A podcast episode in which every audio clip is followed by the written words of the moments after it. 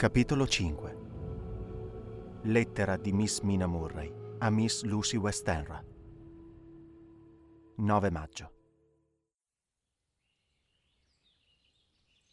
Mia carissima Lucy, perdona il gran ritardo con cui ti scrivo, ma sono stata letteralmente assorbita dal lavoro. La vita di una maestra può essere faticosa. Muoio dalla voglia di trovarmi assieme a te, al mare, dove potremmo chiacchierare in tutta libertà e costruire i nostri bei castelli in aria. Negli ultimi tempi mi sto dando un gran da fare, perché voglio tenermi al passo con gli studi di Jonathan, e in più mi esercito nella stenografia con molta assiduità. Quando saremo sposati desidero potergli essere d'aiuto, e se saprò stenografare con sufficiente abilità, potrò adoperare quel sistema per mettere su carta ciò che lui dice e poi trascriverlo a macchina altra attività in cui faccio del mio meglio per impratichirmi. A volte ci scriviamo lettere stenografate e Jonathan fa uso della stenografia anche per compilare il diario dei suoi viaggi all'estero. Quando sarò lì da te voglio tenere anch'io un diario scritto in quel modo. E non parlo di uno di quei quadernetti da due pagine la settimana, più un angolino appena per la domenica, ma di un diario come si deve, da annotare ogni volta che ne sento l'ispirazione. Suppongo che gli altri non lo troveranno troppo interessante, ma del resto non è a loro che è rivolto. Potrei anche mostrarlo a Jonathan un giorno o l'altro, sempre che vi fosse qualcosa che valga la pena di condividere. Ma resterebbe innanzitutto un eserciziario. Proverò a imitare quel che vedo fare alle giornaliste. Intervistare, descrivere, cercare di rammentare le conversazioni. Mi è stato detto che con un po' di pratica è possibile ricordare tutto quel che accade o che si sente durante il giorno. Ma staremo a vedere. Ti darò ogni ragguaglio sui miei piccoli progetti quando ci incontreremo. Ho appena ricevuto da Jonathan poche righe frettolose, spedite dalla Transilvania. Lui sta bene e sarà di ritorno fra una settimana circa. Non vedo l'ora di sentire quel che avrà da raccontare. Deve essere talmente bello visitare paesi che non si conoscono. Chissà se ci capiterà mai, a me e Jonathan intendo, di vederli insieme. Sta suonando la campanella delle dieci. A presto. Tua affezionata. Mina. Post scriptum. Nella prossima lettera raccontami tutte le novità. Non mi dici nulla da tanto tempo. Girano certe voci, soprattutto a proposito di un uomo alto, bello e riccioluto.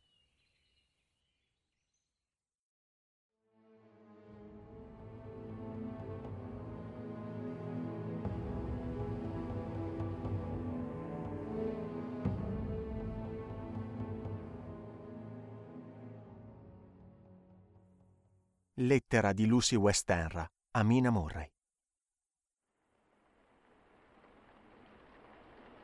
17 Chatham Street, mercoledì.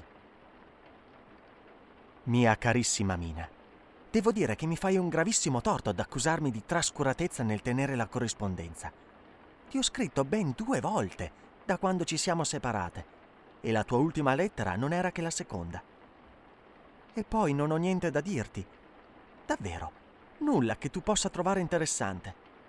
La città è molto piacevole in questo periodo e siamo spesso in giro per gallerie e a passeggiare nel parco, a piedi o in carrozza. Per quanto riguarda l'uomo alto e riccioluto, suppongo che si tratti del mio accompagnatore all'ultimo concerto. A quanto pare qualcuno ha messo in giro delle fanfaluche. Era Mr. Holmwood. Viene spesso a trovarci e lui e la mamma vanno molto d'accordo hanno così tante cose in comune di cui discorrere. Qualche tempo fa abbiamo incontrato un uomo che sembrerebbe fatto apposta per te, se non fossi già fidanzata con Jonathan. È un ottimo partito, bello, facoltoso e di buona famiglia. È un medico, sai, e intelligentissimo. Pensa, solamente 29 anni e già gestisce un immenso manicomio. E tutto sotto la sua responsabilità. Mr. Holmwood me lo ha presentato. Dopodiché lui è venuto a farci visita e da allora ritorna spesso. Credo sia uno degli uomini più determinati che abbia mai incontrato e al tempo stesso uno dei più calmi. Parrebbe assolutamente imperturbabile. Posso solo immaginare quale incredibile potere debba avere sui suoi pazienti. Ha la bizzarra abitudine di guardare le persone dritte in viso, come se cercasse di leggerne i pensieri. Ci prova di continuo anche con me. Ma ho la presunzione di credere che ha trovato pane per i suoi denti. È lo specchio a rivelarmelo. Tu provi mai a leggere il tuo viso? Beh, io sì, e ti posso assicurare che non è un cattivo esercizio e che non è semplice come potrebbe immaginare chi non l'ha mai tentato. Lui sostiene che gli fornisco l'occasione per uno studio psicologico degno di nota e, in tutta umiltà, penso che abbia ragione. Come sai, non nutro nell'abbigliamento interesse sufficiente a descrivertene le nuove mode. Gli abiti sono una scocciatura. Un'altra parola sconveniente, lo so, ma non ha importanza. Arthur la usa ogni giorno. Ecco, è tutto. Mina, ci siamo confidate i nostri segreti sin da quando eravamo bambine. Abbiamo dormito insieme e mangiato insieme, e riso e pianto insieme. E ora ti ho detto tutto. Eppure voglio dirti di più. Oh, Mina, non lo indovini. Io l'amo. Arrossisco solo nel scrivere queste parole, perché sebbene pensi che anche lui mi ami, non me l'ha mai detto esplicitamente. Ma io, oh Mina, io lo amo, lo amo, lo amo. Ecco, mi fa bene dirlo. Vorrei che fossimo insieme, mia cara, seduta in déshabillé accanto al fuoco come eravamo solite fare, e vorrei provare a spiegarti quel che provo. Non so come mi riesca di scrivere queste cose, benché destinate a te. Ho paura di smettere. Forse dovrei strappare la lettera Eppure non voglio smettere. Voglio a tutti i costi raccontarti ogni cosa. Rispondimi subito e fammi sapere che cosa ne pensi. Mina, devo andare. Buonanotte. Ricordami nelle tue orazioni. E, Mina, prega per la mia felicità. Lucy. Postscriptum. Non occorre che ti dica che è un segreto. Ancora buonanotte. Lucy.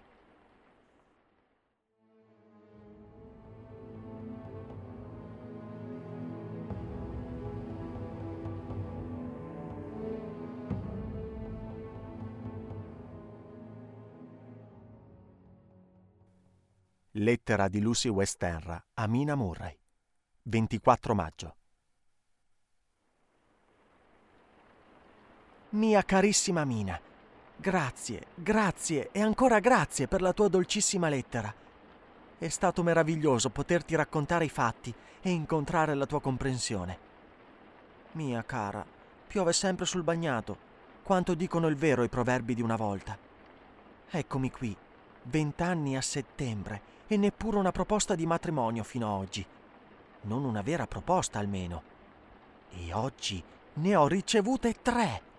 Riesci a immaginarlo? Tre dichiarazioni in un solo giorno. Non è terribile. Sono dispiaciuta, seriamente profondamente dispiaciuta per gli altri due poveretti. Oh, Mina, sono così felice che non so raccapezzarmene. Non dir nulla alle ragazze, o altrimenti chissà che razza di idee astruse si mettono in testa, pronte magari a ritenersi umiliate e svilite se fin dal primo giorno del loro rientro a casa non ne ricevono almeno sei. Certe ragazze sono così vanesie. Tu ed io, Mina carissima, che siamo fidanzate e in procinto di calarci sobriamente nel ruolo delle vecchie signore maritate, possiamo disprezzare la vanità. Beh, bisogna che ti racconti dei tre ma tu, tesoro, devi mantenere il segreto con tutti, a eccezione naturalmente di Jonathan. A lui lo dirai, proprio come io, se fossi al posto tuo, di certo lo direi ad Arthur. Una donna dovrebbe dire tutto al proprio marito. Non lo credi anche tu, mia cara? Io debbo essere onesta. Agli uomini piace che le donne, perlomeno le loro mogli, siano leali quanto lo sono loro stessi. E le donne, ahimè, non sono sempre oneste come dovrebbero. Dunque, mia cara, il numero uno è arrivato subito prima di pranzo. Ti ho parlato di lui, il dottor John Seward, l'uomo del manicomio, quello con la mascella volitiva e la fronte spaziosa. Esteriormente pareva molto distaccato, ma era comunque nervoso. Evidentemente si era preparato fin nel più piccolo dettaglio ed era chiaro che sapeva tutto a memoria. Ciò nonostante c'è mancato poco che si sedesse sul suo cappello di seta, cosa che difficilmente gli uomini fanno quando sono davvero distaccati. E poi, per mostrarsi a suo agio, continuava a giocherellare con un bisturi, in una maniera che mi faceva venir voglia di urlare. Mi ha parlato Mina, con grande franchezza. Mi ha fatto sapere quanto tenesse a me, a dispetto della nostra limitata frequentazione e come sarebbe stata la sua vita se mi avesse avuta al suo fianco ad aiutarlo e a incoraggiarlo. Stava per dirmi quanto sarebbe stato infelice se io non avessi provato nulla per lui. Ma quando mi ha vista piangere, si è accusato di essere un bruto e mi ha garantito che non avrebbe aggravato le mie pene. Poi si è interrotto e mi ha chiesto se avrei potuto amarlo col tempo. E quando ho scosso la testa, le sue mani hanno preso a tremare e con qualche esitazione mi ha domandato se il mio cuore era già di qualcun altro. Me l'ha chiesto nel migliore dei modi. Ha detto che non voleva estorcermi alcuna confidenza, ma soltanto saperlo. Perché se il cuore di una donna è libero, un uomo può nutrire qualche speranza. E a quel punto, Mina, ho sentito che avevo il dovere di rivelargli che sì, qualcuno c'era non ho dovuto aggiungere altro che subito si è alzato in piedi e con aria estremamente forte e grave ha preso entrambe le mie mani fra le sue e ha detto che mi augurava ogni felicità e che se mai avessi avuto bisogno di un amico dovevo considerarlo come uno dei più fedeli. Oh, Mina cara, non riesco a smettere di piangere. Devi scusarmi se questa lettera sarà tutta imbrattata che ti si chieda la mano è una gran bella cosa, niente da obiettare. Ma non è affatto piacevole quando ti tocca vedere un poveretto che indubbiamente ti ama sinceramente andarsene con l'aria affranta e sapere che per quanto ne possa dire lì per lì, stai uscendo dalla sua vita per sempre. Amica mia, devo fermarmi qui per il momento. Troppa è la tristezza che provo benché sia tanto felice. Sera. Arthur se n'è appena andato e io mi sento più sollevata di quando ho interrotto questa lettera. Dunque posso continuare a raccontarti della giornata. Allora, mia cara, il numero due è arrivato dopo pranzo. È un tizio così simpatico, un americano del Texas, e ha l'aria talmente giovane e ingenua che pare quasi impossibile che sia stato in così tanti posti e abbia avuto tutte quelle avventure. Capisco la povera Desdemona, nel cui orecchio si è riversato un simile flusso di parole pericolose, per quanto ad opera di un moro. Probabilmente noi donne siamo tante tremebonde da credere che un uomo possa salvarci dalle nostre paure, e così lo sposiamo. Ora so che cosa farei se fossi un uomo e volessi indurre una ragazza ad amarmi. E invece no, non lo so, perché c'era Mr. Morris che raccontava una storia dopo l'altra e Arthur nessuna. Eppure... Ma sto correndo troppo, carissima. Quando è arrivato Mr. Quincy P. Morris, ero sola.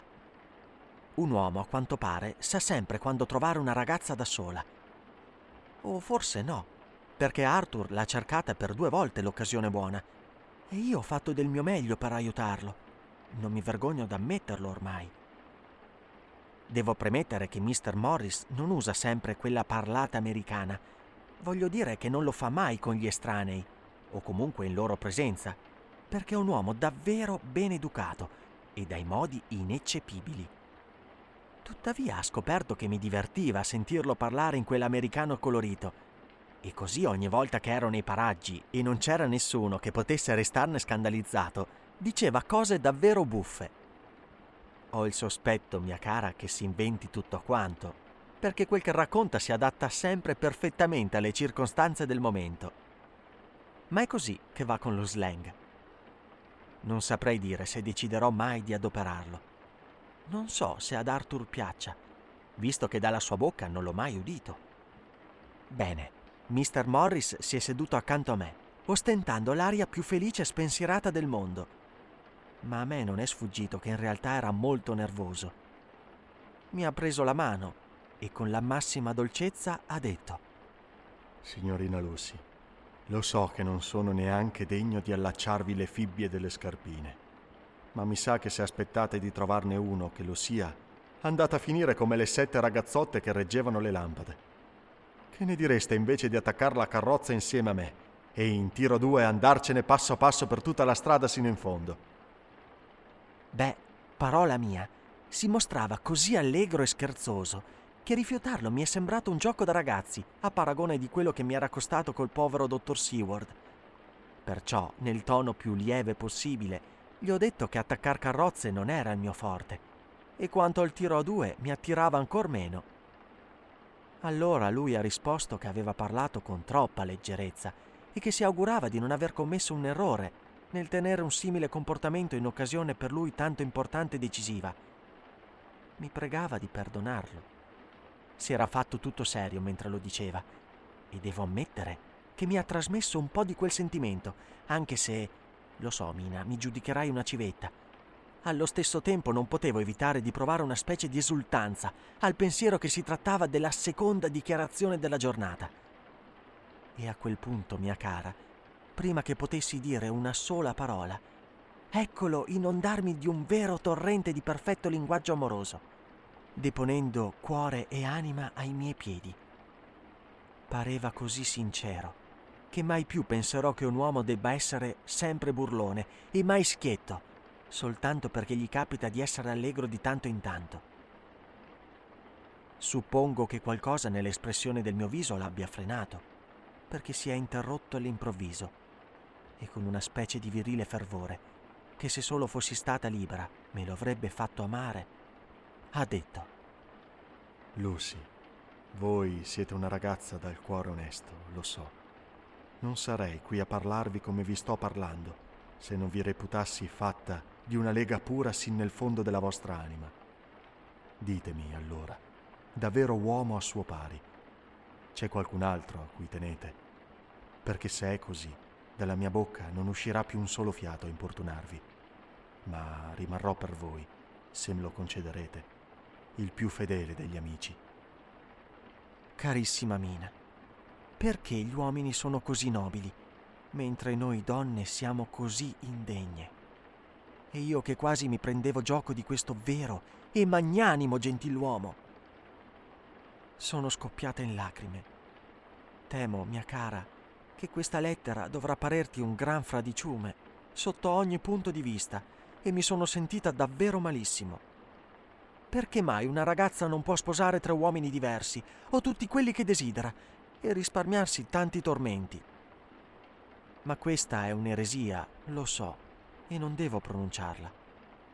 Sono fiera di dire che, pur piangendo, sono riuscita a guardare Mr. Morris dritto in quei suoi occhi impavidi e senza mezzi termini rivelargli. Sì, qualcuno che amo c'è, anche se a tutt'oggi lui non mi ha neppure detto che mi ama ho avuto ragione a parlargli con tanta franchezza, perché una luce nuova si è accesa sul suo volto e protese le mani per afferrare le mie, o forse sono stata io a infilarle tra le sue. Ha detto con voce accorata. Ecco la mia giovane coraggiosa. Molto meglio arrivare tardi nella corsa per conquistare il vostro cuore, che giungere in tempo per quello di qualunque altra ragazza del mondo. Non piangete, mia cara. Se è per me che lo fate. Sappiate che sono un osso duro io. La mia schiena non si piega. E quanto a quell'altro tizio, beh, se non sa dove si trova la sua felicità, sarà meglio che lo scopra in fretta, o altrimenti dovrà fare i conti con me. Piccola mia, la vostra onestà il vostro ardimento mi hanno trasformato in un amico per voi, cosa ben più rara di un innamorato, di certo più disinteressata. Ora, mia cara, mi aspetta una bella passeggiata solitaria da qui al giorno del giudizio. Non volete darmi un bacio? Servirà a tenere lontane le tenebre, ora e per sempre. Potete farlo, sapete, se lo desiderate, perché quell'altro bravo uomo deve essere un bravo uomo, mia cara, e un uomo a modo, o voi non potreste amarlo. Non si è ancora dichiarato. Queste parole mi hanno davvero conquistata, Mina, perché era talmente dolce e coraggioso da parte sua e così nobile anche nei confronti di un rivale. Non ti pare? Per non parlare della sua tristezza. Quindi mi sono chinata verso di lui e l'ho baciato. E lui, sempre tenendo le mie mani fra le sue, si è alzato e guardandomi dritta in faccia, dovevo essere avvampata, ha detto, Piccola mia, vi tengo la mano e voi mi avete baciato. E se queste cose non ci rendono amici, mi chiedo cos'altro potrebbe. Vi ringrazio per la vostra dolce onestà nei miei riguardi e con ciò vi saluto. Mi ha stretto la mano e toccandosi il cappello ha lasciato la stanza senza mai voltarsi indietro. Non una lacrima, non un tremito, non un'esitazione. E io giù a piangere come una bambina. Oh, perché a un uomo come quello deve toccare l'infelicità, quando in giro ci sono frotte di ragazze che sarebbero ben contente di baciare la terra su cui passa? So che io lo sarei se fossi libera. È solo che non voglio essere libera. Mia cara, tutto ciò mi ha davvero prostrata e sento che in questo momento non posso parlare di felicità, non subito dopo averti riferito di questi eventi. Né desidero parlarti del numero 3 finché tutto non finisce bene. La tua sempre affezionata, Lucy. Post scriptum. Oh, a proposito del numero 3, non occorre che ti dica del numero 3, non è vero? E poi è stato tutto così confuso. Mi è parso forse trascorso appena un istante dal momento in cui entrava nella mia stanza e quello in cui le sue braccia mi circondavano e lui mi baciava. Sono molto, molto felice e non so che cosa posso aver fatto per meritare tanto. In futuro devo solo cercare di dimostrare a Dio tutta la mia gratitudine per la sua immensa bontà nell'inviarmi un simile amante, marito e amico. A presto.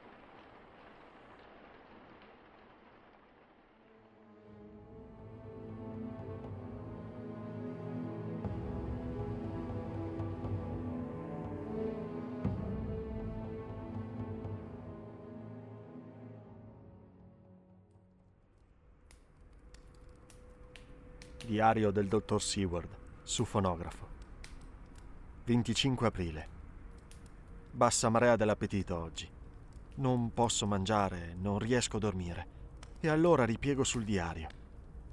Sin dal rifiuto di ieri provo come un senso di vuoto. Niente al mondo pare di importanza sufficiente da valere lo sforzo. Poiché so che la sola cura possibile in questo genere di cose è il lavoro. Sono sceso giù fra i pazienti ne ho già scelto uno che mi ha già fornito occasione per uno studio di grande interesse. È così bizzarro che sono deciso a comprenderlo meglio che posso. Oggi mi è parso di avvicinarmi come mai prima d'ora al nocciolo del suo mistero. L'ho interrogato più in dettaglio di quanto avessi mai fatto, con l'obiettivo di penetrare appieno le componenti della sua allucinazione. Nella mia maniera di farlo c'è stata, ora me ne avvedo, una certa crudeltà. Sembrava che lo volessi inchiodare alla sua stessa follia. Una cosa che con i pazienti tendo a evitare come la porta dell'inferno. Ricordarsi, ma in quali circostanze non eviterei le profondità dell'inferno? Omnia Rome venali assunta. L'inferno ha il suo prezzo.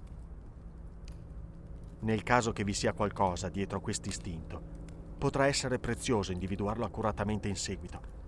Pertanto, sarà meglio che cominci subito a operare in questa direzione. Ecco. R. M. Renfield, di anni 59. Temperamento sanguigno. Grande forza fisica. Morbosamente eccitabile. Periodi di depressione sfocianti in qualche fissazione che non mi riesce di identificare. Presumo che il temperamento sanguigno in sé, unitamente all'influsso dell'alterazione mentale, diano per risultato un quadro clinico ben delineato. Uomo potenzialmente pericoloso, anzi, con tutta probabilità pericoloso, se esente da egoismo. Negli uomini egoisti la cautela è un'armatura tanto sicura per i loro nemici quanto per loro stessi. A questo riguardo ritengo che nei soggetti in cui l'ego è il punto fisso, la forza centripeta è in equilibrio con quella centrifuga. Ma quando il dovere, un ideale o simili sono il punto fisso, allora la seconda forza è preeminente e solo il caso fortuito o una serie di casi la possono riequilibrare.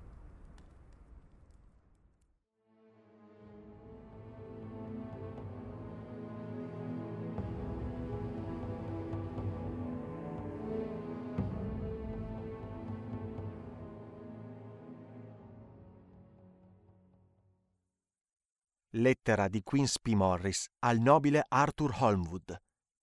25 maggio. Mio caro Hart, ci siamo raccontati aneddoti davanti a un falò nelle praterie e curati a vicenda le ferite riportate durante il tentato sbarco alle Marchesi. E abbiamo brindato la nostra salute sulle coste di Titicaca. Altri aneddoti restano da raccontare, altre ferite da curare e un nuovo brindisi ci attende. Che ne diresti di farlo domani sera al mio accampamento? Non esito a chiedertelo perché so che una certa signora sarà impegnata a una certa cena e tu ti ritroverai libero. Solo un'altra persona sarà presente, il nostro antico compagno dei tempi della Corea, Jack Seward.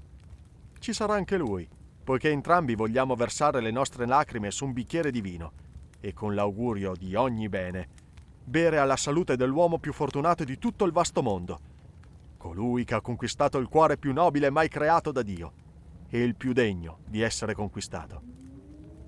Ti promettiamo un benvenuto caloroso e un'accoglienza fraterna e un brindisi sincero quanto la tua mano destra. Entrambi ci impegniamo a ricondurti a casa qualora dovessi esagerare nel levare il calice a un certo paio d'occhi. Non mancare. Tuo come sempre e per sempre. Quincy P. Morris.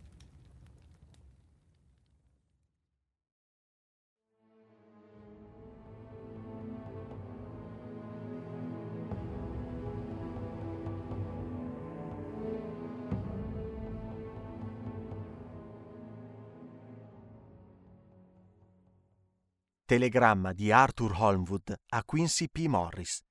26 maggio. Sarò dei vostri, come sempre. Porto messaggi che vi faranno fischiare le orecchie.